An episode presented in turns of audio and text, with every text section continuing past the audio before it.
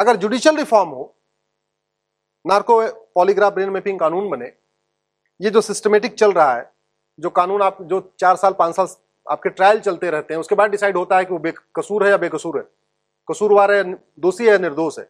एक बेचारा गरीब, निर्दोष, जिसको कहीं पकड़ उठा के लाए, उसका परिवार बर्बाद हो गया, हो सकता है उसकी फैमिली भी टूट गई, पता नहीं क्या क्या हो सकता है। तो इसलिए बहुत ज़रूरत है जुडिशियल रिफॉर्म की। जजों के एग्ज़ाम के लिए हमारे देश में अभी ऑल इंडिया लेवल का कोई एग्ज़ाम नहीं है। आईएएस के लिए हमारे पास इंडियन आईएएस एग्ज़ाम होता है आईपीएस एग्ज़ाम होता है। सिमिलरली हमारे कॉन्स्टिट्यूशन में ही आर्टिकल 312 में लिखा हुआ है कि जजों का अपॉइंटमेंट भी आईजीएस होगा इंडियन जुडिशियल सर्विस होगा। दुर्भाग्यवश आज तक वो लागू नहीं हो पाया। आज भी हमारी सुप्रीम कोर्ट एक सौ पचासी दिन काम करती है। हज़ारों मुकदमे पेंडिंग पड़े हुए हैं। लगभग 50 के आसपास कॉन्स्टिट्यूशन बेंच के मुकदमे पेंडिंग है। लेकिन हमारे जज साहब सब चले गए छुट्टी। तो अब लौटेंगे छह जुलाई को। फिर उसके बाद गर्मी में बारह, तेरह जून, मई फिर बंद हो जाएगी, फिर जुलाई में खुलेगी। कम से कम भाई तीन सौ पैंसठ दिन में सवा दो सौ दिन तो काम करो।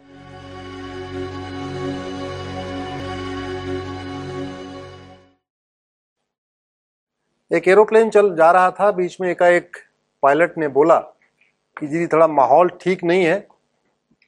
थोड़ा आप लोग ध्यान से रहें। तो जैसे पायलट ने बताया कि मौसम खराब है, लैंडिंग करने में बहुत दिक्कत भी हो सकती है, थोड़ा आप लोग, लेकिन आप डरने की कोई ज़रूरत नहीं है। लेकिन जैसे ही कहा डरने की ज़रूरत नहीं है, वैसे सब लोग डरने लग गए। और डर, डरते रहे डरते रहे, सारे परेशान, कोई कुछ, कोई भगवान का नाम, कोई किसका नाम, कोई किसका नाम। एक बच्ची चुपचाप अपना वीडियो गेम खेल रही थी। खेलती रही खेलती रही खेलती रही। जब पूरा लेकिन बाद में सक्सेसफुली लैंड हो गया। तो लोगों ने पूछा कि, बेटा, तुम तो आराम से खेल रही थी, क्या चक्कर है? तुम्हें डर नहीं लगा? अनाउंस हो चुका था, मौसम खराब है लैंडिंग में दिक्कत है इंजन में मतलब दिक्कत आ रही है। बोला, नहीं, मुझे पूरा भरोसा था। बोला, किसके ऊपर? भगवान के ऊपर? बोले, नहीं नहीं, वो पायलट के ऊपर। वो मेरे पापा गाड़ी चला रहे थे, मैं जानता हूँ ठीक करेंगे। तो मैं बीजेपी का प्रवक्ता हूँ, इसलिए आप लोगों से कहना चाहूँगा, भरोसा रखें, जो कुछ करेंगे मोदी जी ठीक करेंगे।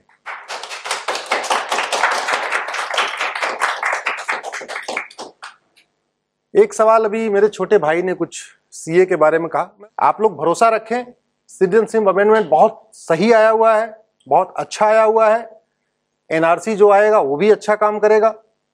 एक एनपीआर आने वाला है नेशनल पॉपुलेशन रजिस्टर वो भी बढ़िया काम करेगा और सब ठीक होगा। क्योंकि अब राज्यसभा में बहुमत हो गया इसलिए सब ठीक होगा। कुछ विषय बात आई कि इसमें सेकुलरिज्म आपको एक खास बात बताऊँ कि हर चीज़ में एक अपॉर्चुनिटी होती है। हम हमेशा वो अपॉर्चुनिटी ढूंढते हैं। ये जो 72 फोर्टी सेकेंड अमेंडमेंट हुआ 1976 में, उसमें उन्होंने प्रियम्बल में जोड़ा सेकुलरिज्म और सोशलिज्म। ये देश वैसे भी सेकुलर सेकुलर था। वो सेकुलर नहीं भी जोड़ते तो ऐसा नहीं कि यहाँ के किसी एक धर्म या जाति वालों को मार के निकालने वाला था कोई। ना, वो बाकायदा प्रोविज़न थे।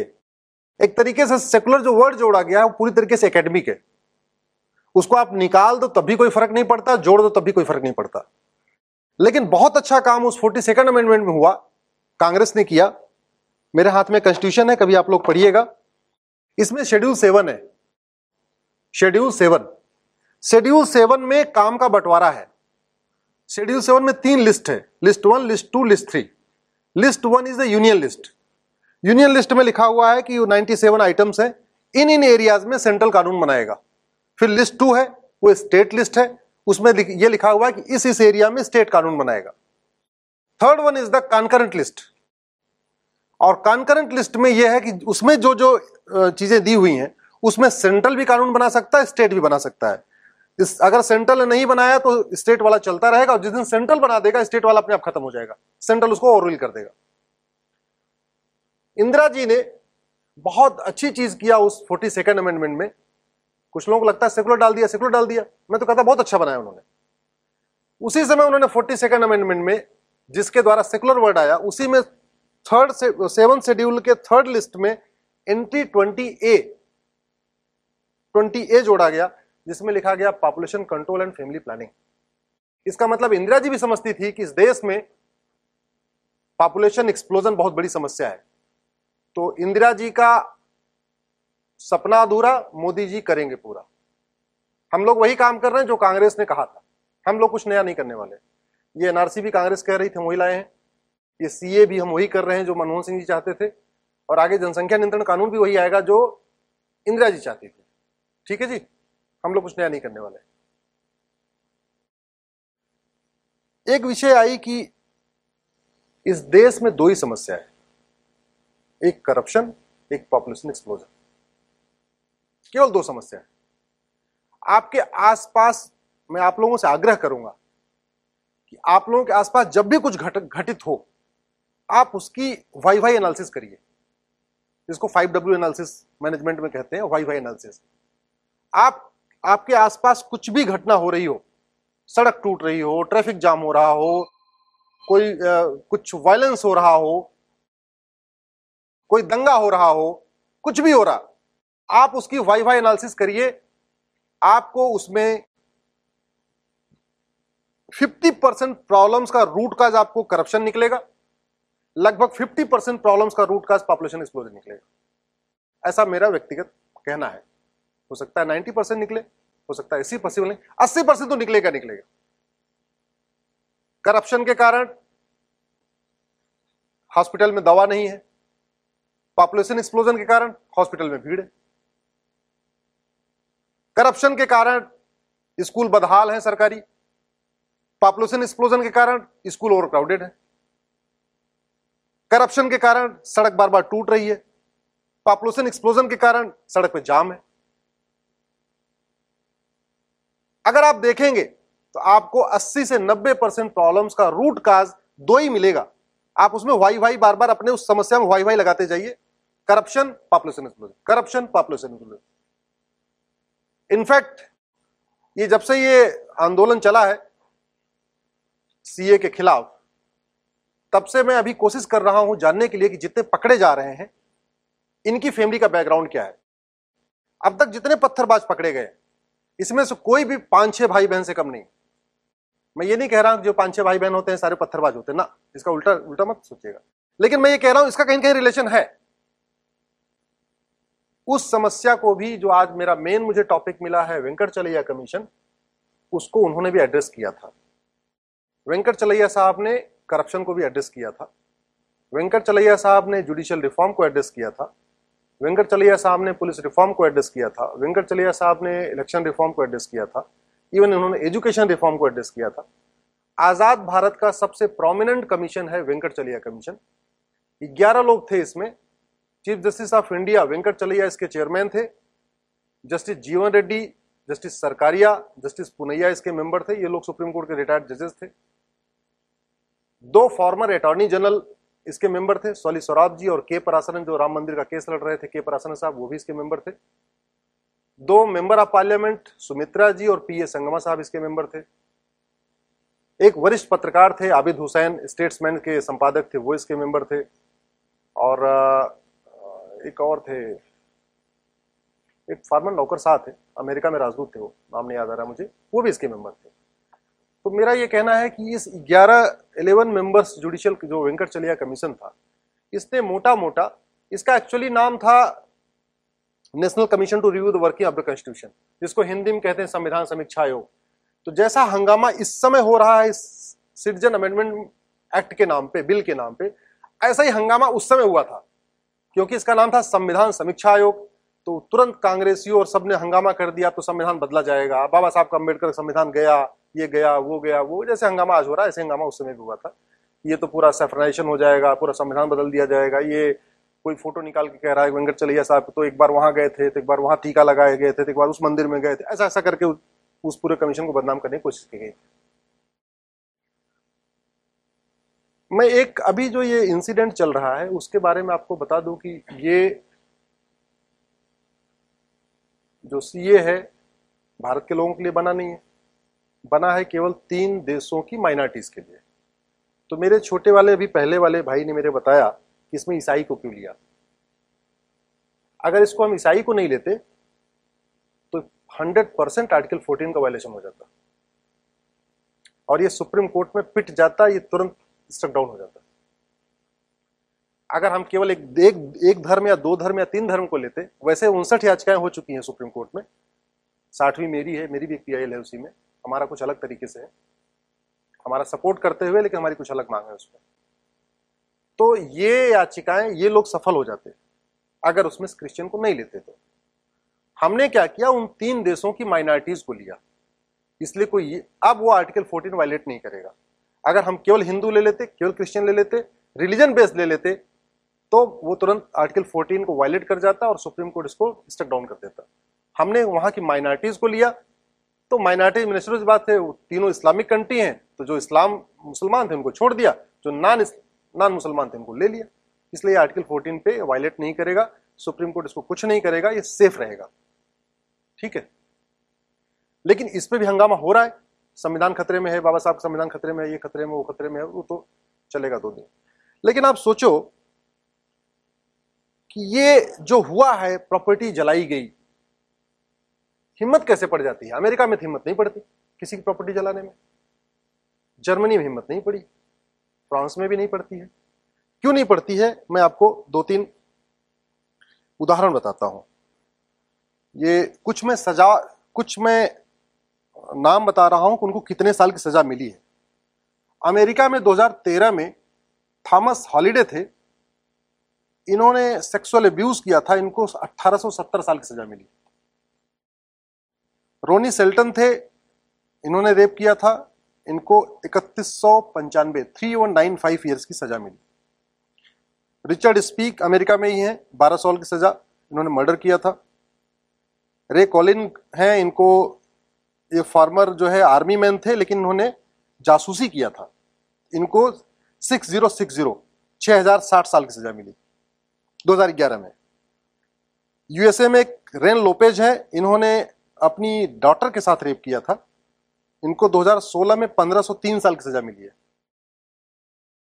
यूएसए में ही पेड्रो थे पेड्रो रायस इन्होंने ये भी सैनिक थे, इन्होंने कहीं जासूसी कर दिया था, इनको भी 6060 स्पेन में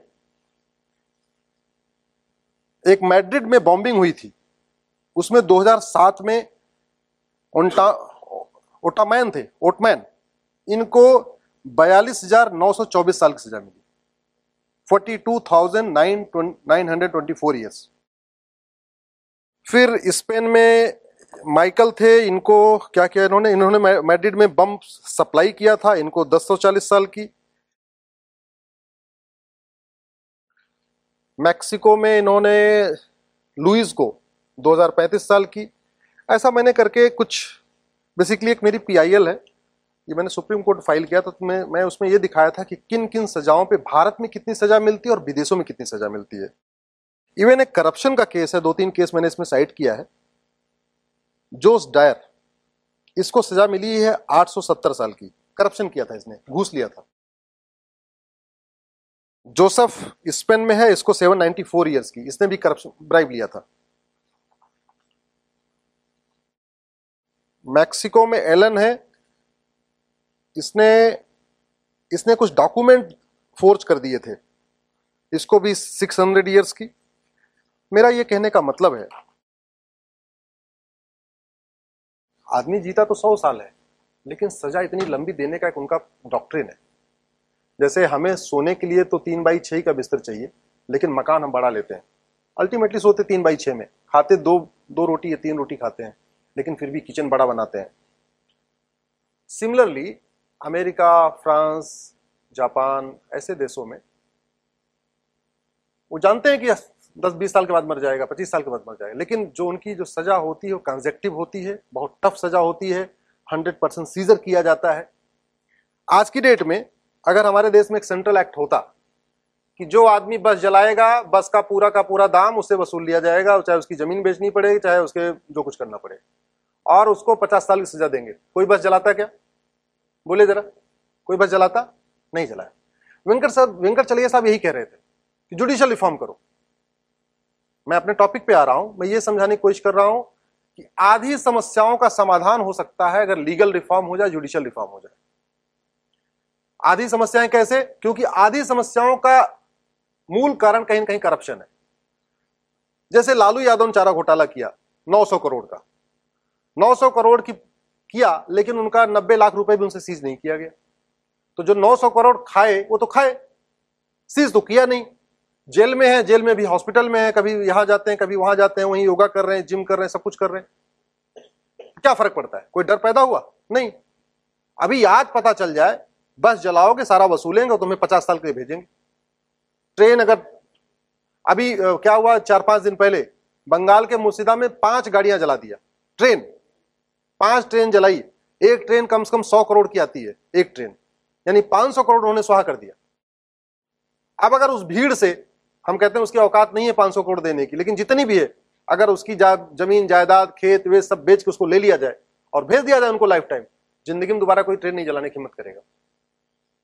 तो ज़रूरत इस बात की है हमारे देश में तुरंत लीगल रिफॉर्म जिसको जुडिशियल रिफॉर्म भी कह सकते हैं वो करने की। दूसरा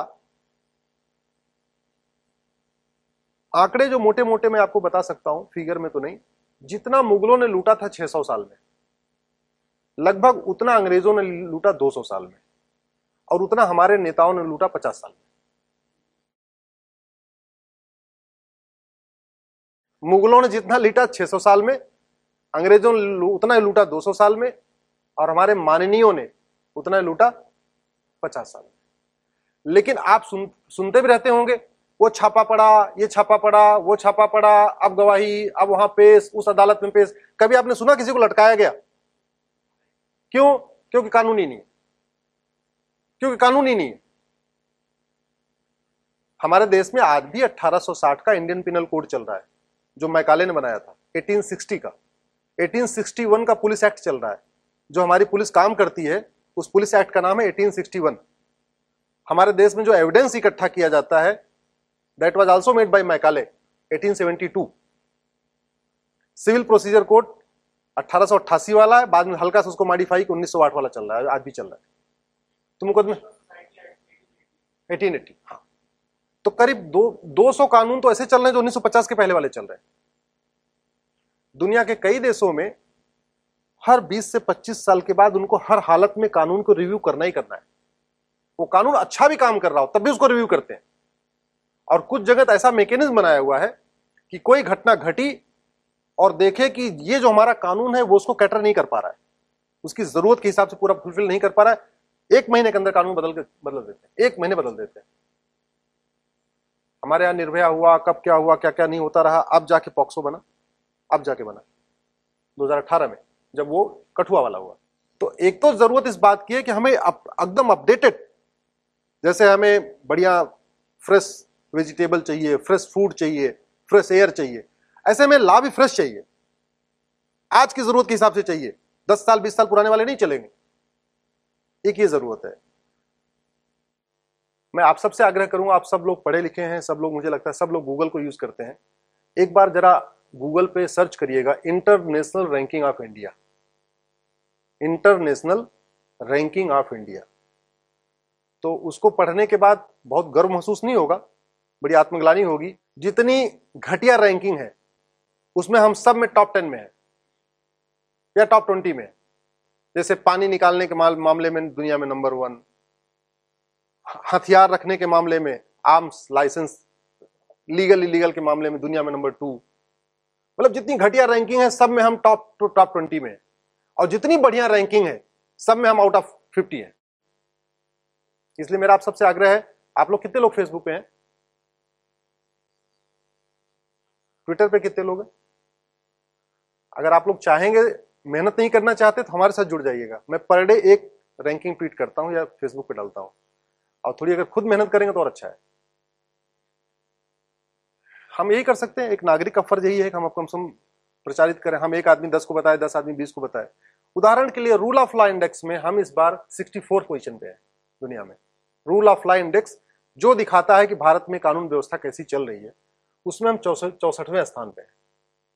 भ्रष्टाचार, जो ट्रांसपेरेंट कंट्रीज़ का एक ट्रांसपेरेंसी इंटरनेशनल एक इंडेक्स निकालता है, उसको बोलते हैं करप्शन परसेप्शन इंडेक्स उसमें बड़ी मेहनत के बाद अब जाके हम अठहत्तरवें स्थान पे आए नहीं तो हम मोदी जी आए थे तो नाइन्टी थ्री पे थे।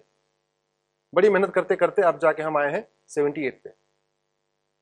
लेकिन मैंने कहा ना, आप उसमें जरा देखना, जितनी घटिया रैंकिंग है, सब हम किसी में पहले, दूसरे, तीसरे, चौथे, सब टॉप टेन में ही है। अच्छे वाले में सब हम फिफ्टी के बाहर है। Happiness index 132 gender equality index 140 इसका समाधान भी वेंकट चलिया साहब ने किया था। वैसे तो इंदिरा जी ने कह दिया था 76 में। पॉपुलेशन कंट्रोल के लिए बाकायदा उन्होंने संविधान को ही बदल दिया था। संविधान में सेकुलर डाला, लेकिन संजय गांधी जी के कहने पे वो पॉपुलेशन कंट्रोल भी डाला गया। जिसकी जानकारी नहीं है। जिसकी जानकारी हमें आप तो छोड़ दीजिए, हमारे माननीयों को भी नहीं है। इसमें कहने में कोई दो राय नहीं है। तो मैं अब तक जो है ये पचास कॉन्स्टिट्यूशन मैंने खरीदा था, अपने गाड़ी में रखा था। तीन चार बचे हुए हैं। अब मैं सांसदों को एक एक करके मिलता हूँ, उनको दिखाता हूँ कि ये देखो शेड्यूल सेवन, ये देखो लिस्ट थ्री ये देखो एन ट्वेंटी ए इसमें लिखा हुआ है। क्योंकि पता नहीं किसने गलतफहमी डाल दिया। वो भी मुझे लगता है कुछ सेकुलर लोगों की करामात है। शीर्ष नेतृत्व और ऊपर ऊपर हर जगह गलतफहमी फैला दिया है कि जनसंख्या नियंत्रण कानून तो बनी नहीं सकता और बनेगा तो उसके पहले संविधान संशोधन करना पड़ेगा। जबकि संविधान संशोधन इंदिरा जी कर चुकी हैं। तो मैं सभी सांसदों से मिलता हूँ, उनको टाइम लेता हूँ, मिलता हूँ, उनको एक कॉन्स्टिट्यूशन देता हूँ फ्लैग लगा के देता हूँ, देखो उनको पन्ना भी ज़्यादा ढूंढना ना पड़े, बोले, ये है, देखो, लिखा हुआ है। वेंकट चलैया साहब ने भी दो साल बड़ी मेहनत किया। सन 2000 में एक कमीशन बना था 31 मार्च 2002 को ये रिपोर्ट उन्होंने सबमिट किया था। The then law minister, mister Arun Jaitley. उसमें उन्होंने जो उनका रिकमेंडेशन नंबर टोटल 248 रिकमेंडेशन है वेंकट चलिया कमीशन में। जो रिकमेंडेशन नंबर 24 है, वो भी है पॉपुलेशन कंट्रोल तो कहने का मतलब कि शुरू से लगातार इस बात का हमारे पार्लियामेंट ने भी महसूस किया, हमारी सरकार ने भी महसूस किया, और हमारे जितने कमीशन भी बने एक के बाद एक। उन्होंने भी रियलाइज़ किया कि देश की सबसे बड़ी समस्या पॉपुलेशन एक्सप्लोजन है। इसको एड्रेस करने की ज़रूरत है। भगवान चाहेंगे तो शायद इस बार लाल किले के भाषण के पहले पहले कानून भी हमें देखने को मिल जाएगा। वैसे मेरी पीआईएल भी चल रही है इस पर छह तारीख है, आठ जनवरी को लगा है, सुप्रीम कोर्ट मैटर लगा भी है। हमने वो रिकमेंडेशन मांगी है जब पार्लियामेंट ने कॉन्स्टिट्यूशन अमेंड किया तो उसको इम्प्लीमेंट करने की ज़रूरत है। आती है फिर इस पे बात की, इस करप्शन से क्या क्या असर होता है? व्यवहारिक असर आपको मैं बताता हूँ। आपने देखा कभी पब्लिक लैंड है, सड़क है, बीच में एक मजार बन जाती है। कैसे बाज़ार बनती है? कैसे? क्यों हो जाता है अपने आप हो सकता है? बिना पुलिस की मिली भगत के हो सकता है? नहीं। तो जो मजार बनी, वो भी रूट काज क्या है? करप्शन। जरा मुँह से बोलिए। करप्शन। हमारा कानून तो कहता है कि 10 से 5 के बीच में ही लाउड स्पीकर चल सकता है। उसके बाद भी लाउड स्पीकर बजता है ज़ोर ज़ोर बजता है? कैसे? रूट काज करप्शन आप ऐसे जरा सोचिए, आपके आसपास जो कुछ गुजर रहा हो। कोई माल लग रहा हो। ज़रूर से ज़्यादा आपका सड़क घटती चली जा रही हो। इसमें कोई अगर गाँव का है, कोई गाँव का है क्या जरा बताइए? है? गाँव में खेत वेत कब्जा हो जाता हाँ? पहले इतना, इतनी चौड़ी सड़क होती है, होते होते इतनी बड़ी पतली सड़क हो जाती है। लोग दोनों तरफ़ से जोत लेते हैं। कैसे? उनको पता है कोई नहीं, लेखपाल आएगा, उसको हम पाँच सौ रुपए दे देंगे वो चला जाएगा। तीस साल से केस चल रहा है। एक केस में लड़ रहा हूँ, पैंतीस साल से चल रहा है। एक केस मेरे पास है, पैंतीस साल से हो। 84 में, और पता केस क्या है? हाँ इंटरेस्टिंग है। केस स्टडी जरा सुनिए। जौनपुर ज़िले में एक मिश्रा जी थे, वो खत्म हो गए। आज वो खत्म हुए 84 में और वो केस जौनपुर ज़िले में आज चल, चल रहा है। 2019 में अभी तक ये नहीं प्रूव हुआ कि मिश्रा जी 31 मार्च को मरे कि 2 दो अप्रैल को मरे। रियल केस बता रहा हूँ आपको। 31 जौनपुर ज़िले के वो रघुवीर मिश्रा जी 31 मार्च को मरे कि 2 अप्रैल को मरे आज तक जौनपुर ज़िले में ही चल रहा है। अब इसके बाद हाईकोर्ट आएगा फिर हाईकोर्ट के बाद सुप्रीम कोर्ट आएगा तब सोचिए कहाँ तक जाएगा। केस क्या था उनके बच्चे उच्चे नहीं थे। एक आदमी ने उनसे विल डीड कराया और ये 31 मार्च को बोला करवा लिया और बोला इकतीस को मर गए। दूसरे आदमी ने दो अप्रैल को कराया। बोला जी हमें विल डीड किया मर गए। ठीक है? अब वो कह रहा है इकतीस मार्च को मरे वो करे। जिस ये क्लियर हो जाए कि वो मरे किस दिन तो उसे क्लियर हो जाए कि ज़मीन इनकी एक्चुअल में इन, इनको विल डीड ठीक है या इनको विल डीड ठीक है? बस ये क्लियर हो जाए मरे किस दिन हो। पैंतीस साल से यही नहीं क्लियर हो रहा मरे कब? इकतीस मार्च को मरे या दो अप्रैल को मरे। इस केस को मतलब रियल में बता रहा हूँ, आप गूगल पर सर्च करिएगा। विजय उपाध्याय केस, रघुवीर मिश्रा, विजय उपाध्याय, जौनपुर तो आपको केस मिलेगा पूरा। मेरे संपर्क में आए थे रोते गाते एक दिन तो मैंने कुछ अपना पॉलिटिकली कोशिश किया था उनको ठीक कराने के लिए। इस पूरे करप्शन का जो सिस्टम है, इसको दूर किया जा सकता है आपके जुडिशियल रिफॉर्म के थ्रू अगर ये मुकदमा जो 31 मार्च को मरे या 2 अप्रैल को मरे, अगर हमारे देश में एक नार्को कानून होता, नार्को पॉलीग्राफ ब्रेन मैपिंग कानून होता, और दोनों पक्षों का एक हफ़्ते के बाद नार्को पॉलीग्राफ ब्रेन मैपिंग हो जाता तो क्लियर हो जाता है इकतीस मार्च को मरे दो अप्रैल को मरे। ये पैंतीस साल केस चलता क्या? पैंतीस साल केस चलता? नहीं चलता। दूसरा, जब हम कोई केस थाने में एफआईआर करते हैं, या हम कोई, इसमें से कोई मुकदमे किसी का कचहरी कोई चक्कर पड़ा क्या? हाथ उठाई नहीं पड़ा। अच्छा। जब हम आप कोई कचहरी में पिटीशन फ़ाइल करते हैं तो लिखते हैं, सो एंड सो, ये है ये है, इन्होंने ऐसे किया ऐसे किया ऐसे किया। सारी बात लिखने के बाद फिर नीचे एक एफिडेविट साइन करते हैं। लिखते हैं, ये उपरोक्त सारी बातें सही हैं। ये मैं बिल्कुल भली भांति जानता हूँ, बिल्कुल सत्य है। और फिर अपना साइन करते हैं। फिर उस पर नोटरी वाला मोहर लगा देता है। अगर उसी में एक लाइन और जोड़ दी जाए कि उपरोक्त सारी बातें सत्य हैं यह है। और इन बातों को वेरीफाई करने के लिए मैं अपना नार्को पॉलीग्राफ ब्रेन मैपिंग कराने के लिए तैयार हूँ। इतनी सी बात और हो जाए तो पहले तो कोई आरोप नहीं लगाएगा। झूठा आरोप लगाएगा नहीं, सच सच लिखेगा। चला कहीं पकड़ में आ गया तो दस सेंटेंस लिखा, दसों को अगर वेरीफाई हो गया क्रॉस एग्ज़ाम में गड़बड़ हो गया गड़बड़ हो जाएगा। और दूसरा पार्टी जो गलत होगा वो तैयार नहीं होगा। बड़ी सीधी सी बात है। मंत्री पकड़े गए, मान लो कोड़ा पकड़े गए, राजा पकड़े गए कनीमोजी पकड़ी गई चिदम्बरम साहब का मामला चल ही रहा है, सोनिया जी का मामला चल ही रहा है, राहुल जी का मामला चल ही रहा है, ऐसे चल रहा है। इनको सीबीआई थर्ड डिग्री दे सकती है क्या? टॉर्चर कर सकती है? ये क्या सच सच बताएँगे इन्होंने क्या किया? जरा बोलिए एक बार। ये सच बताएँगे क्या लूटा? पुलिस इनको मारेगी? तो बाद में सबूत कब हम छूट जाएँगे। वो सच बताएँगे नहीं। इतने दिमागदार लोग हैं कोई एविडेंस छोड़ेंगे नहीं।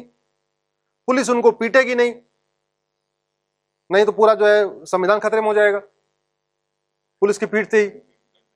तो वो सच होगा क्या? दो चार लोग पकड़े जाएँगे नहीं बाकी सबूत के बम छूट जाए जैसे राजा छूट गए कनिमोजी छूट गई। भाई एक लाख छियासी हज़ार भगवान थोड़ी खा गए। खाए तो यही भारत के लोग। अब वो नहीं खाए तो कौन खाया दूस, दूसरा एग्ज़ाम्पल जुडिशियल रिफॉर्म न होने से कितना ज़्यादा समाज में असंतोष फैल रहा है? मैंने किसी का मर्डर किया। मैं पैसे वाला आदमी हूँ। मैंने इंस्पेक्टर को दस लाख रुपए दे दिया अब पुलिस, बड़ी अच्छी बात है कि बाकी डिपार्टमेंट में लोग पैसा कमाते हैं काम करके।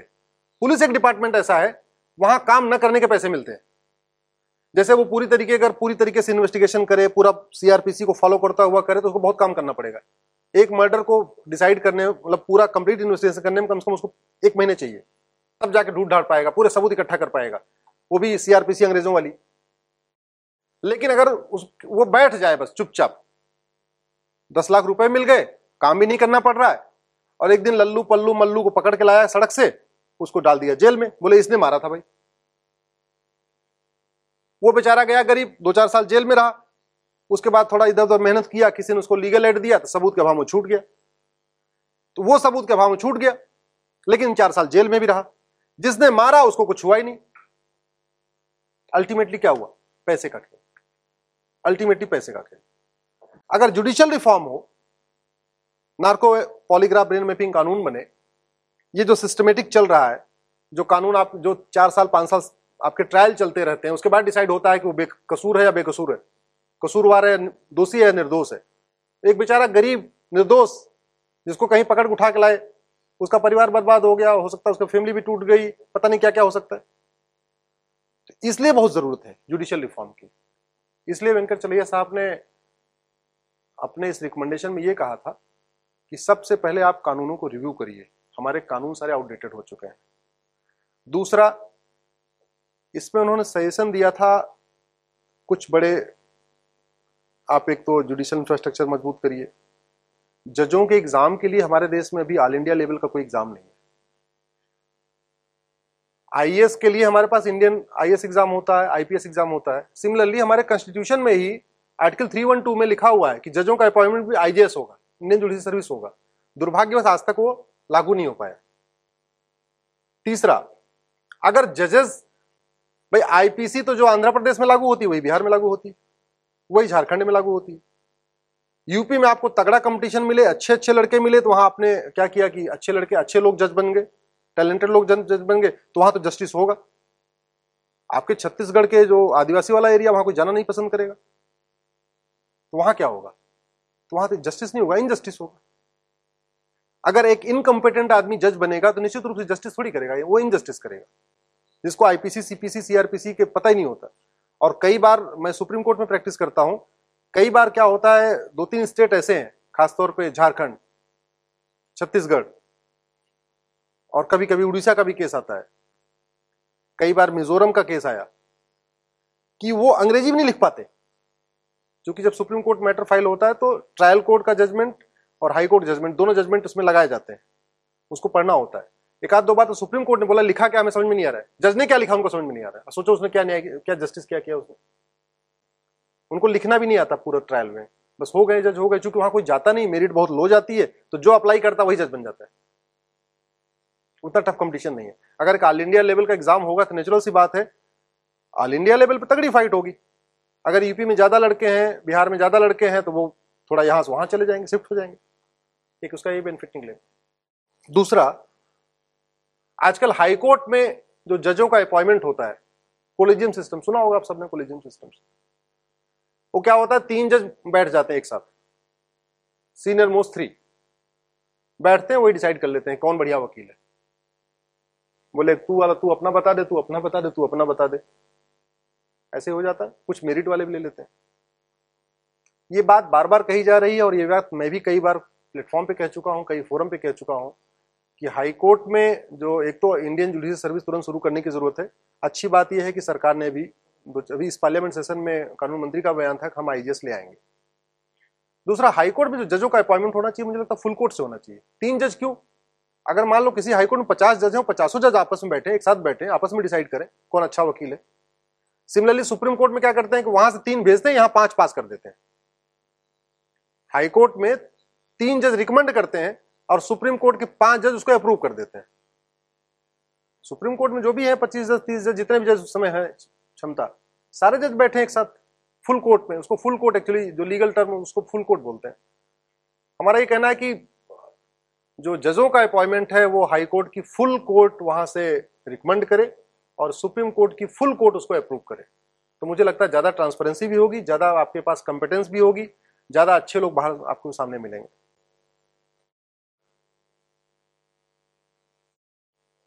अंग्रेज़, जब देश हमारा गुलाम था तो हमारे देश में एक सौ पचासी दिन सुप्रीम कोर्ट काम करता था। एक सौ पचासी दिन इसलिए करता था, सारे जज वहीं के थे। इनफैक्ट तब हमारा supreme court Calcutta high court होता था, भारत का। कलकत्ता हाई कोर्ट ही भारत का सुप्रीम कोर्ट था उस समय। तो वहाँ के सारे जज होते थे तो उनको जो है ये अपना, ये पच्चीस तारीख को, कौन सा दिन? पच्चीस तारीख को, क्रिसमस। उनको क्रिसमस मनाना होता था। क्रिसमस मना के लौटते थे। फैमिली उनकी ही होती थी, वो यहाँ होते थे। फिर गर्मी में यहाँ बहुत गर्मी लगती थी। और कलकत्ता में समुद्र के किनारे तो और भी गर्मी लगती है, थोड़ा ह्यूमिडिटी ज़्यादा रहती है। तो क्या करते थे, मई में कोर्ट बंद कर देते तो जुलाई में लौटते थे, जब बारिश वारिश शुरू हो जाती थी। तो वो प्रोविज़न आज भी चल रहा है। आज भी हमारी सुप्रीम कोर्ट एक सौ पचासी दिन काम करती है। हज़ारों मुकदमे पेंडिंग पड़े हुए हैं। लगभग 50 के आसपास कॉन्स्टिट्यूशन बेंच के मुकदमे पेंडिंग है। कॉन्स्टिट्यूशन बेंच समझते हैं आप ना? जिसको पाँच जज या पाँच से अधिक जज जिस मैटर को डिसाइड करते हैं। अगर एक कॉन्स्टिट्यूशन बेंच कोई मैटर डिसाइड कर देता है तो कम से कम हज़ार मैटर अपने आप सॉल्व हो जाते हैं, क्योंकि लॉ ऑफ़ द लैंड हो जाता है वो। संविधान पीठ अगर एक एक फैसला कोई कर देती है तो पूरे देश के हाई कोर्ट और पूरे देश के ट्रायल कोर्ट के कम से कम हज़ार मुकदमे एक दिन के अंदर ठीक हो जाते हैं। एक ही दिन में क्योंकि उनको यहाँ से रूलिंग मिल जाती है, भाई यहाँ कॉन्स्टिट्यूशन बेंच ने ये कह दिया। अब जब तक वो पेंडिंग पड़ा हुआ है, तब तक वो सारे मुकदमे आपके डिस्ट्रिक्ट कोर्ट में भी ट्रायल पेंडिंग पड़े हुए हैं, आपके हाई कोर्ट में पेंडिंग पड़े हुए वो वाला, वहाँ पे जो डिफेंस लायर होगा, जो उसमें दोषी होगा, वो कहेगा, साहब, अभी आप कैसे डिसाइड कर दोगे? देखो, ये मामला सुप्रीम कोर्ट में पेंडिंग पड़ा हुआ ज़मीन का मालूम मुकदमा है। अब कोई ज़मीन का एक मैटर सेम मैटर अगर सुप्रीम कोर्ट में पाँच जजों के सामने पड़ा हुआ है पेंडिंग पड़ा हुआ है। अब वो जहाँ जहाँ हाई कोर्ट में मैटर चलेगा जहाँ जहाँ ट्रायल डिस्ट्रिक्ट कोर्ट में मैटर चलेगा, सब लोग वहाँ पे एक डिफेंस ले लेंगे। साहब, आप कैसे इसको डिसाइड करोगे? मैटर तो सब जुड़ी से पेंडिंग पड़ा हुआ है सुप्रीम कोर्ट में। अब जब तक सुप्रीम कोर्ट नहीं डिसाइड करेगा, वो सारे मुकदमे पेंडिंग पड़े रहेंगे। तो जनरली ऐसा देखा गया कि एक कॉन्स्टिट्यूशन बेंच अगर कोई मैटर डिसाइड करता है सिविल या क्रिमिनल या सर्विस मैटर तो लगभग एक हज़ार, कम से कम एक हज़ार मुकदमे ऊपर से लेकर नीचे तक अपने आप ठीक हो जाते हैं। और भारत के सुप्रीम कोर्ट में 50 अभी 50 के आसपास कॉन्स्टिट्यूशन बेंच के मैटर पेंडिंग पड़े हुए हैं। पॉलीगेमी हलाला पेंडिंग पड़ा हुआ है। आपका ऐसे बहुत सारे मैटर पेंडिंग पड़े हुए हैं। लेकिन हमारे जज साहब सब चले गए छुट्टी। तो अब लौटेंगे छह जुलाई को। फिर उसके बाद गर्मी में बारह, तेरह जून, मई फिर बंद हो जाएगी, फिर जुलाई में खुलेगी। कम से कम भाई तीन सौ पैंसठ दिन में सवा दो सौ दिन तो काम करो। सवा दो सौ दिन तो काम करना चाहिए ना। और कम से कम छह घंटे रोज तो काम करना चाहिए। भाई दस बजे बैठ जाओ, एक बजे तक सुन लो, एक घंटे चलो भोजन कर लिया, एक से दो। दो बजे फिर बैठ जाओ, चार बजे तक सुन लो। साढ़े दस बजे आओगे आप कभी कभी वो दस पैंतीस, दस चालीस भी हो जाता है। उठने का टाइम फिक्स है, एक बजे उठी जाना है भोजन करने के लिए। फिर दो बजे भी टाइम पे ज़रूरी नहीं हो सकता, दो पाँच, दो दस भी हो जाए। और फिर चार बजे उठने का टाइम फिक्स है। तो उठने का टाइम फिक्स है। आने, बैठने का टाइम फिक्स नहीं है। और उसमें बैठने वाला टाइम बहुत कम है, वैसे ही बहुत कम है। मैंने तो चिट्ठी भी लिखी थी कि कम से कम आप छह घंटे पर डे करिए। दस से चार इसका टाइम कर दीजिए। और सवा दो, कम से कम 225 दिन कर दीजिए। अभी एक सौ पचासी दिन 180 90 दिन कभी एक सौ बानवे दिन, ये शेड्यूल ठीक नहीं है। थोड़ा इसका कार बढ़ाने की ज़रूरत है। लेकिन टाइम बढ़ाने की ज़रूरत है। मतलब एक अरे भाई, एक घंटे एक हफ़्ते आप चले जाओ विंटर वेकेशन में। अपना 25 तारीख से लेके इकतीस, एक, दो, चलो दो, डेढ़ हफ़्ते हफ़्ते कर लो, दस दिन कर लो। ऐसे गर्मी छुट्टियों में एक हफ़्ते नहीं, दो हफ़्ते कर लो। लेकिन गर्मी छुट्टी में छह हफ़्ते, सात हफ़्ते तो विंटर वेकेशन में जो है तीन तीन हफ़्ते, ये बहुत ज़्यादा है। और जबकि हमारे लोग people are crying for justice बहुत ज़्यादा ये तो। आज मुझे लगता है कि मैं इतनी बात करूँ और आप सबको धन्यवाद देता हूँ कि आप लोगों ने मुझे ध्यान से सुना।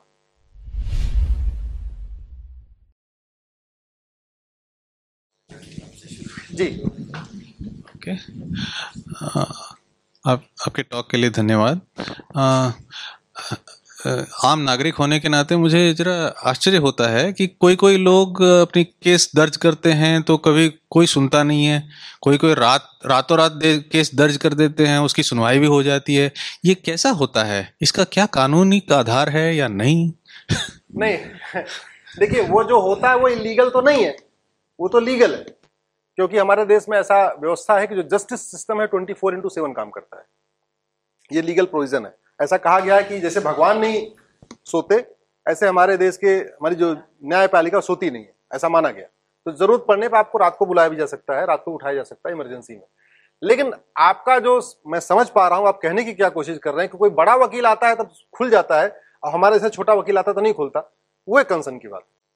Thank you sir for your illuminating talk मैं आपका ध्यान uh, केंद्रित करना चाहूँगा कि आप जैसे जुडिशियल रिफॉर्म की बात कर रहे थे एक छोटा सा कमेंट है जैसे यूएस में बहुत सारे जजेस को एक्चुअली इलेक्ट किया जाता है।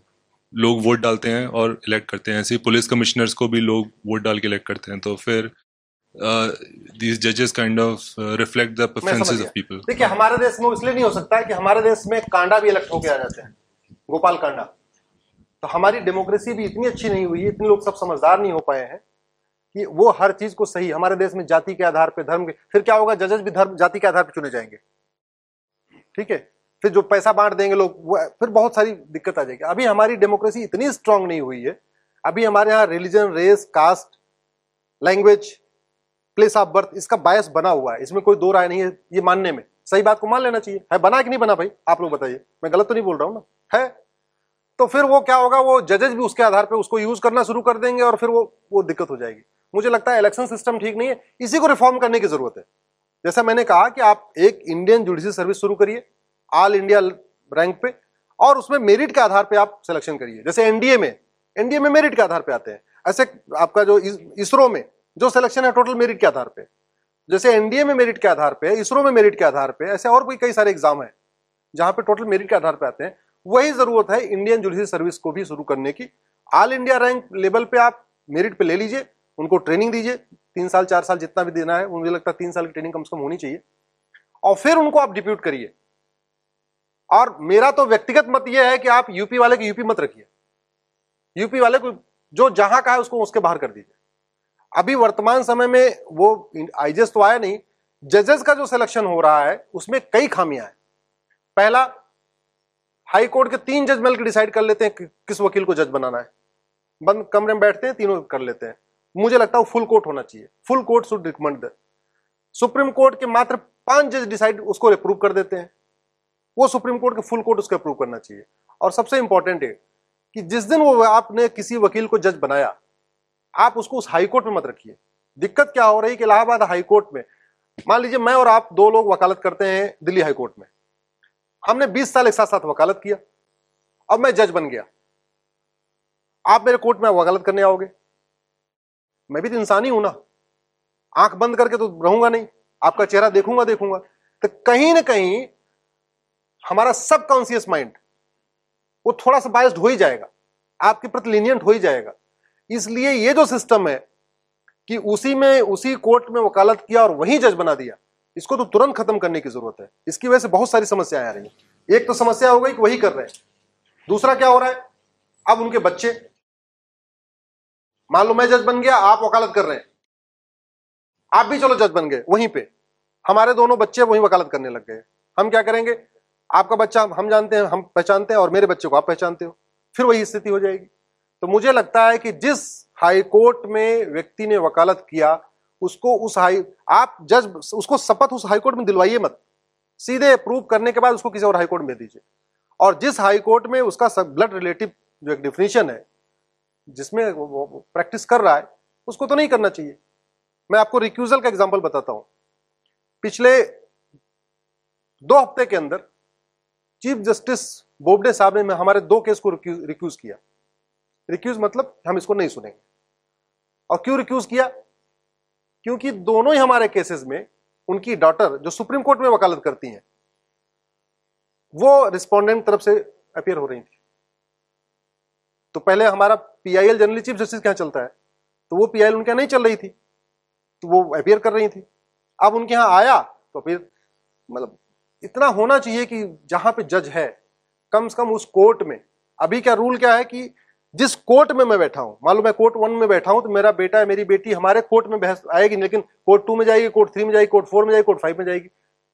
तो मुझे लगता है कि अगर मैं सुप्रीम कोर्ट में आ गया तो कम से कम हमारे बच्चे, हमारे फादर तो उस कोर्ट में वकालत नहीं करने चाहिए। बहुत सारे लाइव एग्ज़ाम्पल है। फाली नरीमन साहब, सुप्रीम कोर्ट में वकालत करते हैं। उनके बेटे रोहिंटन नरीमन वकील हैं। सुप्रीम कोर्ट में वकील आपने इस पे टच पॉन किया था भाषा पे। हाँ।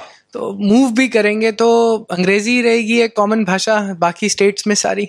इस पे क्या रिफॉर्म इस पे भी कुछ रिफॉर्म होना चाहिए ना भाषाओं पे। आधा समय तो जो लिटिगेंट है उसे यही नहीं पता कि बोलना क्या है।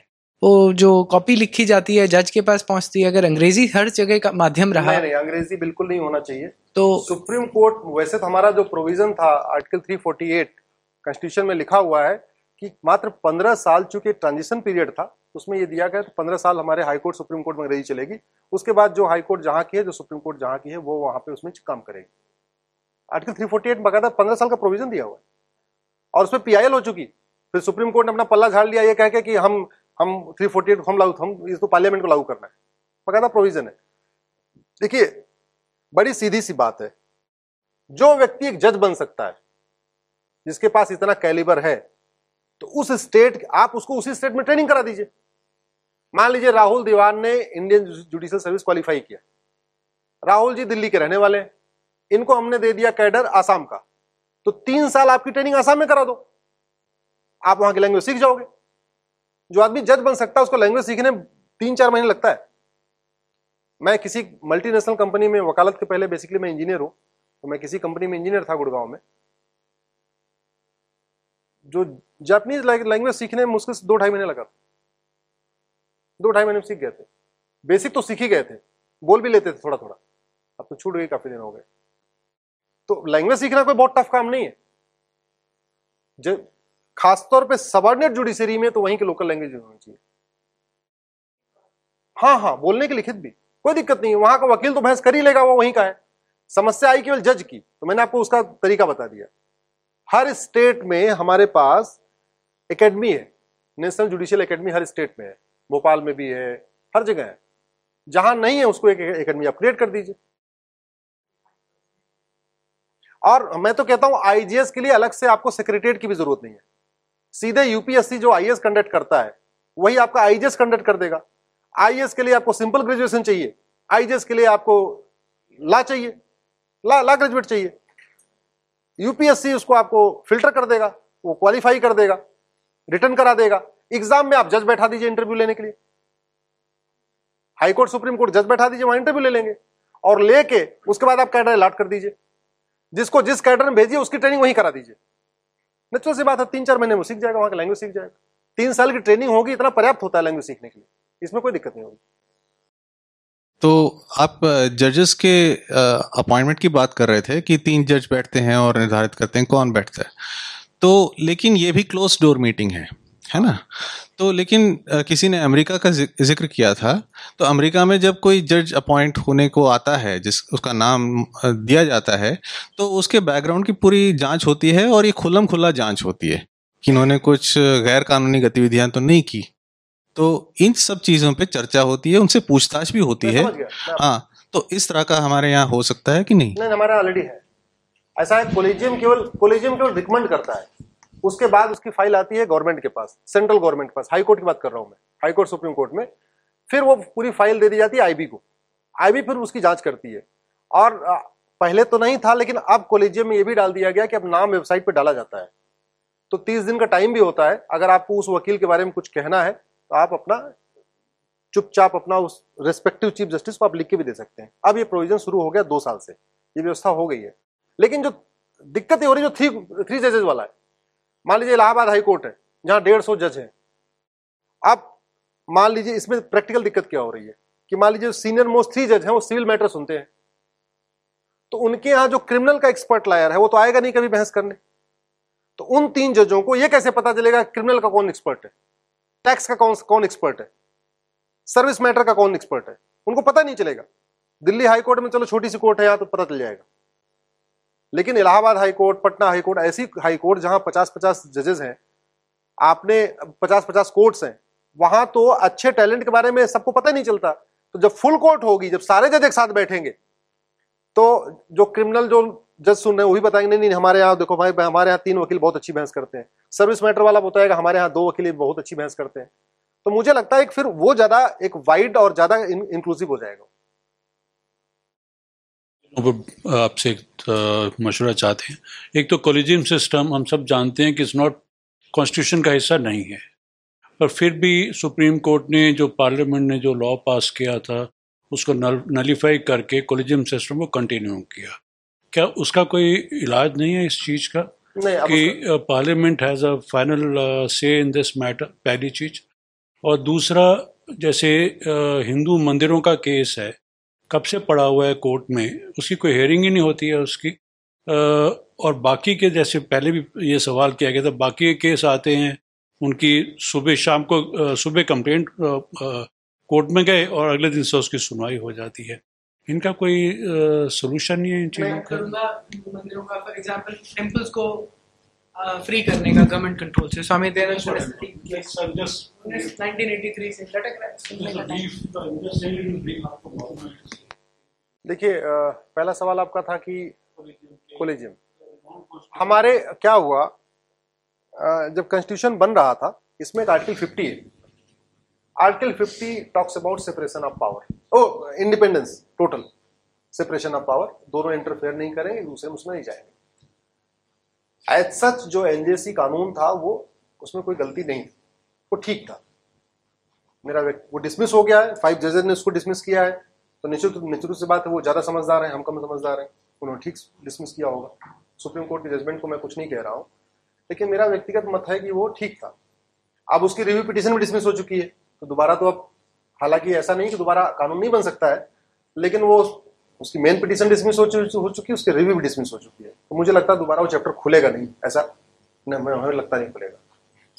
उस, उसमें एक जो जिसको लेकर उन्होंने डिसमिस किया, मैं उस मामले में था, पूरे जब तक सुनवाई चली थी, उसमें क्या किया था कि जो पाँच लोगों की एक कमेटी थी जिसको शॉर्ट लिस्टिंग करनी थी, उसमें लॉ मिनिस्टर को डाला हुआ था। तो इस बात को लेके वहाँ पे राम जेठमलानी जी मेन इसको आर्ग्यू कर रहे थे वहाँ पे। अली नरीमन थे, राम जेठमलानी जी थे सोली सराब जी थे। उनका ये कहना था कि जब आपने लॉ मिनिस्टर को इसमें डाल दिया तो उससे कहीं ना कहीं जो हमारा आर्टिकल 50 कह रहा है कि सेपरेशन ऑफ़ पावर होगी एग्जीक्यूटिव टोटल अलग चलेगा जुडिशरी क्योंकि law minister is the part of executive वो अफेंड करता है उसको और उसी बात को उन्होंने दलील को स्वीकार किया। हम कहते ठीक है कोलिजियम आप चलाओ। ऐसा नहीं, ऐसी बहुत सारी चीज़ें हुई हैं जो कॉन्स्टिट्यूशन में नहीं थी, उसको सुप्रीम कोर्ट ने अपने ऑर्डर के द्वारा निकाला है। ये पीआईएल ये पीआईएल भी हमारे कॉन्स्टिट्यूशन में नहीं है। लेकिन आज की डेट में बहुत सारे काम पीआईएल से होते हैं। सड़कें बनती हैं, ये भी बनते हैं, कितने करप्शन पकड़े जाते हैं टू जी थ्री जी सारे मामले पीआईएल के द्वारा है। तो वो तो सुप्रीम कोर्ट टाइम के हिसाब से इंटरप्रिटेशन करता रहता है। लेकिन अगर एनजेसी नहीं भी होता है, वैसे एक सेक्रेटरिएट की ज़रूरत है। मुझे लगता है कि एक जुडिशियल उसको आप ये कह सकते हैं कि नेशनल जुडिशियल कमीशन एक कमीशन की ज़रूरत है, जो हो, और वो पूरे देश के सभी का करे, नीचे से लेके ऊपर तक सबका अपॉइंटमेंट करे। वो चाहे तो आईजेएस वो खुद ही करा ले यूपीएससी से नहीं कराना चाहता तो। वो खुद ही अपना ऑल इंडिया लेवल का जुडिशियल एग्ज़ाम करा सकता है। एक इसमें जो और बहुत ज़रूरत है रिफॉर्म की, हम सब सुनते हैं कि ये, मान लीजिए दो लोगों में झगड़ा हुआ, किसी का मर्डर हो गया। तो जो जिसका मर्डर होता है जो विक्टिम होता है उसका केस हमेशा सरकार लड़ती है। ऐसा ही सिस्टम है ना? प्राइवेट जो एक्यूज है वो तो अपना डिफेंस कर, करता है लेकिन जो विक्टिम है उसका केस सरकार लड़ती है। अभी जो अपॉइंटमेंट होता है वकीलों का वो टोटली पॉलिटिकल होता है। सरकार आती है अपने सारे वकील अपॉइंट कर देती है डिस्ट्रिक्ट कोर्ट में भी हाई कोर्ट में भी सुप्रीम कोर्ट में भी। सरकार जाती है फिर सारे वकील बदल जाते हैं फिर नए वकील आ जाते हैं। उसके लिए एक मैकेनिज्म की ज़रूरत है। मैंने कई बार सुझाया भी था कि एक एलिजिबिलिटी का टेस्ट तो होना चाहिए।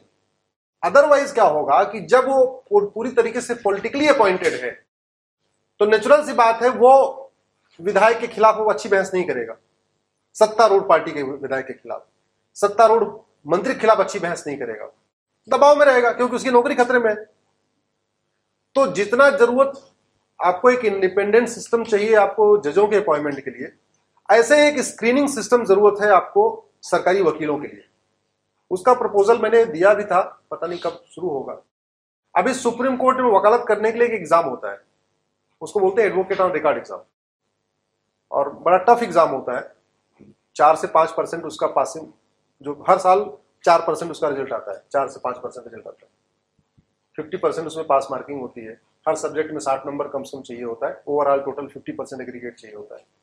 जब हम लोग सुप्रीम कोर्ट वकालत करने के लिए एग्ज़ाम आप वैसे वकालत आके सुप्रीम कोर्ट घूमिए, लेकिन आपका वकालतनामा तब तक साइन नहीं कर सकते आप, जब तक आपने यू क्वालिफाई नहीं कर लिया। तो ऐसे सरकारी वकीलों के लिए भी एक ऑल इंडिया लेवल का एग्ज़ाम करना ज़रूरी है। उसका दूसरा एग्ज़ाम्पल जैसे टीचर्स टीटी एग्ज़ाम होता है। टीचर्स सीटेट सीटेट एग्ज़ाम होता है ना। टीचर्स एलिजिबिलिटी टेस्ट कि आपने टीटी क्वालिफाई कर लिया तो आप वकील बनने के लायक हो गए। वकील बनोगे ज़रूरी नहीं है। वो तो वैकेंसी आएगी तब। लेकिन आप में फिर भी एक फिल्टरिंग हो जाती है। पहले जो लल्लू, पल्लू, मल्लू सारे सारे अप्लाई कर देते थे टीचर में टीचिंग में। और फिर जुआड़ पानी से कर लेते वो नहीं होता था। एक फिल्टरिंग हो जाती है। तो मुझे लगता है सरकारी वकील बनने के लिए भी एक फिल्ट्रेशन सिस्टम की ज़रूरत है। ऑल इंडिया लेवल पे या तो जो सुप्रीम कोर्ट का एओआर एग्ज़ाम है एडवोकेट ऑन रिकॉर्ड एग्ज़ाम है, इसको ऑल इंडिया लेवल पे एक्सपेंड कर दिया जाए। इसको पूरे देश में कराया जाए, वहाँ से निकाला जाए। अदरवाइज़ हाईकोर्ट अपना अपना करा ले। या जैसे सीटेट होता है टीचर्स एलिजिबिलिटी टेस्ट ऐसे ही पब्लिक प्रोसिक्यूटर एलिजिबिलिटी टेस्ट हो जाए ऑल इंडिया लेवल पे। लेकिन ये बहुत ज़रूर, बहुत ज़रूरी है, क्योंकि मुकदमे जो आधे पेंडिंग पड़े हैं, कई सारे राज्य सरकारों में तो ऐसा आया कि वो, पहले जो है वो दूध दूध का धंधा कर रहे थे वकील साहब। या उनकी कोई दुकान उकान थी मिठाई उठाई की दुकान थी। और सरकार बनी, मंत्री जी परिचित थे, उनको सरकारी वकील बना दिया। ला करने के बाद वो अपनी दुकान चला रहे थे। ला करने के बाद वो प्रॉपर्टी डीलिंग का काम कर रहे थे। ला करने के बाद वो अपना कोई बिज़नेस कर रहे थे। सड़क का ठेका ले रहे थे पीडब्ल्यूडी में ठेकेदारी कर रहे थे। लेकिन सरकार बनी तो मंत्री जी से परिचय निकला। तो उन्होंने बोला, ठीक है, तुम सरकारी वकील बन जाओ। अब ऐसा व्यक्ति जो प्रॉपर्टी डीलर का काम कर रहा था, आटा चक्की चला रहा था, ये हालाँकि सब कोई खराब काम नहीं अच्छे काम ये भी है। लेकिन जो आदमी आटा चक्की चला रहा था, वकालत करने के बाद सात साल तक अब वो अगर किसी को उसको दे दिया जाएगा कोई केस तो क्या बहस करेगा? तो जो विक्टिम है तो क्या होगा? सबूत के अभाव में जो दोषी आदमी वो छूटेगा। सबूत के अभाव में दोषी छूट जाएगा। हमारे देश में आप कुछ एक राज्यों में आठ परसेंट केवल वो है आपका कन्विक्शन कुछ राज्यों में आठ परसेंट है, दस परसेंट है। उसका कारण यही है। पहला कारण, हमने क्या किया कि वो डंडा पकड़ने वाले सिपाही से इन्वेस्टिगेशन करवा दिया। उसका काम था सड़क पर देख, खड़े होकर ट्रैफ़िक देखना उससे बोला, तू इन्वेस्टिगेशन कर दे। तो हमने दो विंग नहीं बनाई। डेवलप्ड कंट्रीज़ में दो विंग है। इन्वेस्टिगेशन की अलग विंग है लाइन ऑर्डर की अलग विंग है। वो पुलिस रिफॉर्म का विषय वैसे। फिर हमने क्या किया? मुकदमा शुरू किया। तो वो जो कल तक आटा चक्की चला रहे थे, या ठेकेदारी कर रहे थे, वो सरकारी वकील बन गए। अब वो बहस कर रहे हैं। और दूसरी तरफ़ से राम जेठमलानी खड़े हुए डिफेंस की तरफ़ से। सिब्बल साहब खड़े हैं सिंघवी साहब खड़े हैं। तो क्या होगा? कितनी देर तो, तो दो सवाल जवाब आधे घंटे के अंदर भाग जाएगा तो छोड़ और क्या होगा? सबूत का भाव बरी हो जाएगा। तो इससे नुकसान किसका हुआ? नुकसान उस पीड़ित का हुआ। और इसकी वजह से क्राइम कम नहीं हो रहा है। हमारे यहाँ अगर जुडिशियल सिस्टम ठीक हो जाए कन्विक्शन ठीक हो जाए कानून तगड़े बन जाए जैसे मैंने आपको एग्जांपल दिया।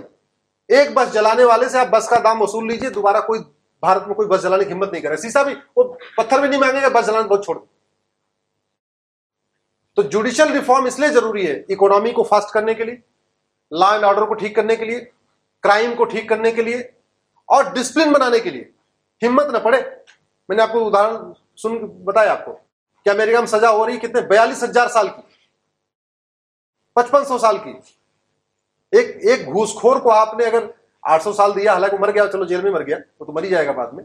लेकिन एक आपने मैसेज को क्लियर कर दिया हम छोड़ेंगे नहीं तुम्हें। जुडिशियल रिफॉर्म बहुत सारी चीज़ों को ठीक करने वाला है। छोटा सवाल है कि नार्को एनालिसिस का ब्रीफली मीनिंग मतलब पता नहीं है narco, narco polygraph brain mapping scientific test है।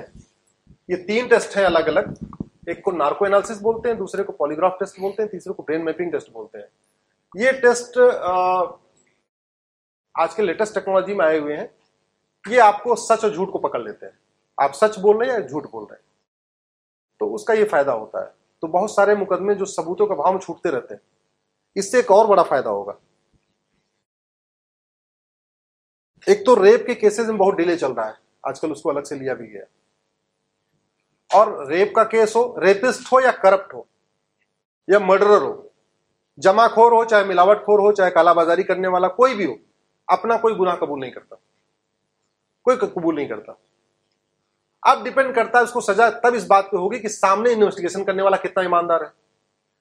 मान लो जमाखोर या एक करप्ट था, घूसखोर था, और सामने इन्वेस्टिगेशन करने वाला पुलिस वाला घूसखोर निकल गया।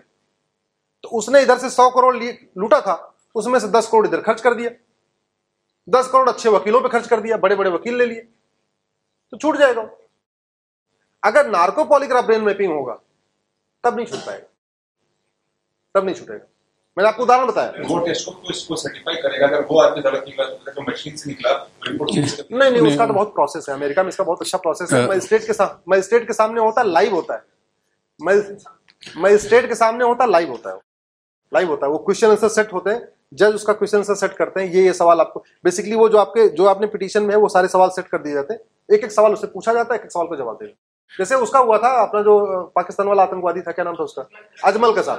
उसका देखा नहीं था आपने? आपने देखा नहीं? उसका हुआ था। पहले तो थोड़ी सी मेरी अंग्रेज़ी कमज़ोर है तो जिससे आप जिस जिससे आप जुडिशरी कहते हैं मैं अब तक इसको झूठी समझ रहा था। तो आपने ठीक कर दिया।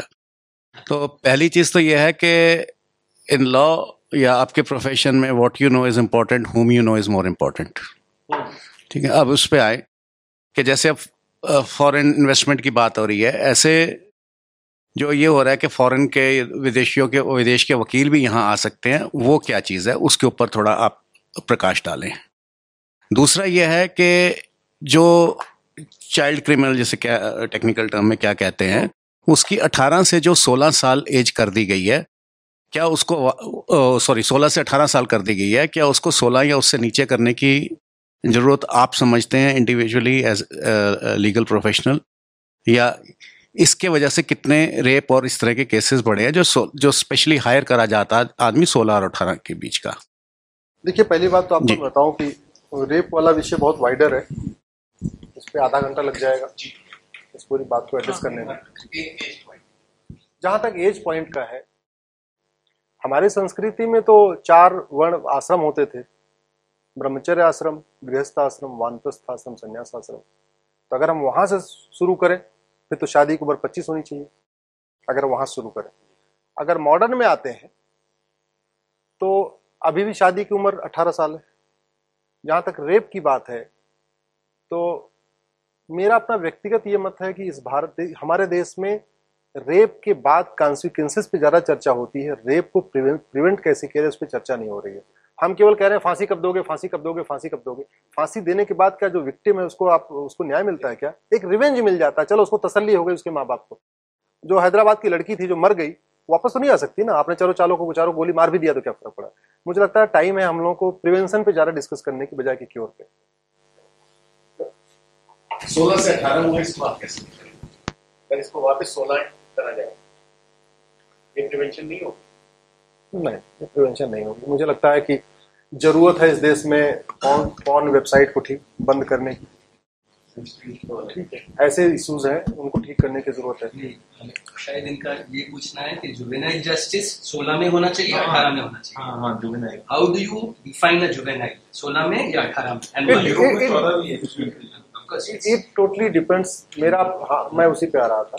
अगर एक चौदह साल के बच्चे ने भी मर्डर कर दिया how he can claim a juvenile फिर तो क्या होगा कि लोग क्या करेंगे कोई बहुत बड़े बड़े क्राइम कराने होंगे छोटे छोटे बच्चों को हायर करेंगे और मर्डर करवाते रहेंगे?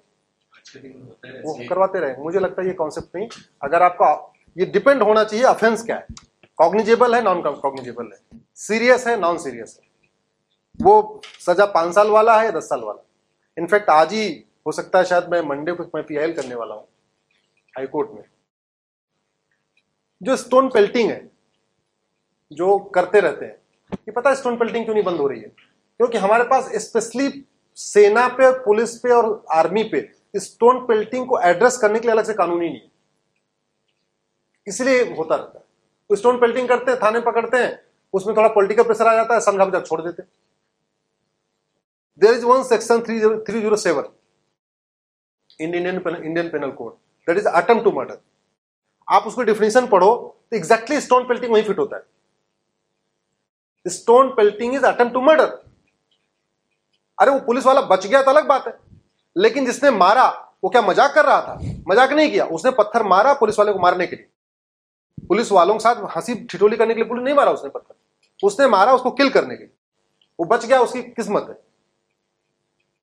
तो मैं इसको टाइम मिला तो कोशिश करूँगा, कल तक ड्राफ्ट करके मैं मंडे को फ़ाइल करने वाला हूँ। Let the stone building should be considered as the attempt to murder under 307 तो उसमें कम से कम 10 साल की सजा होगी। उसमें कम से कम 10 साल की सजा होगी। सिमिलरली जो ये वायलेंस हो रहा है, मेरा बहुत कम राजनीतिक अनुभव है, लेकिन उस अनुभव के आधार पर मैं कह सकता हूँ कि 90 परसेंट जो दंगे हैं, ये पॉलिटिकल होते हैं। कहीं ना कहीं कोई इन्वॉल्व होता है, पीछे से, आगे से डायरेक्ट इनडायरेक्ट अभी क्या हुआ, चलो जामिया में हमने उनको पकड़ लिया। जो स्टूडेंट्स पकड़ लिए स्टोन पेल्टर थे पकड़ लिए। और हमने, चलो वहाँ भी उनको पकड़ लिया। लेकिन एक्चुअल में इंसाइड किसने किया? आप लोग इसमें लास्ट स्टूडेंट कौन है? इसलिए आप कोई बैठा था।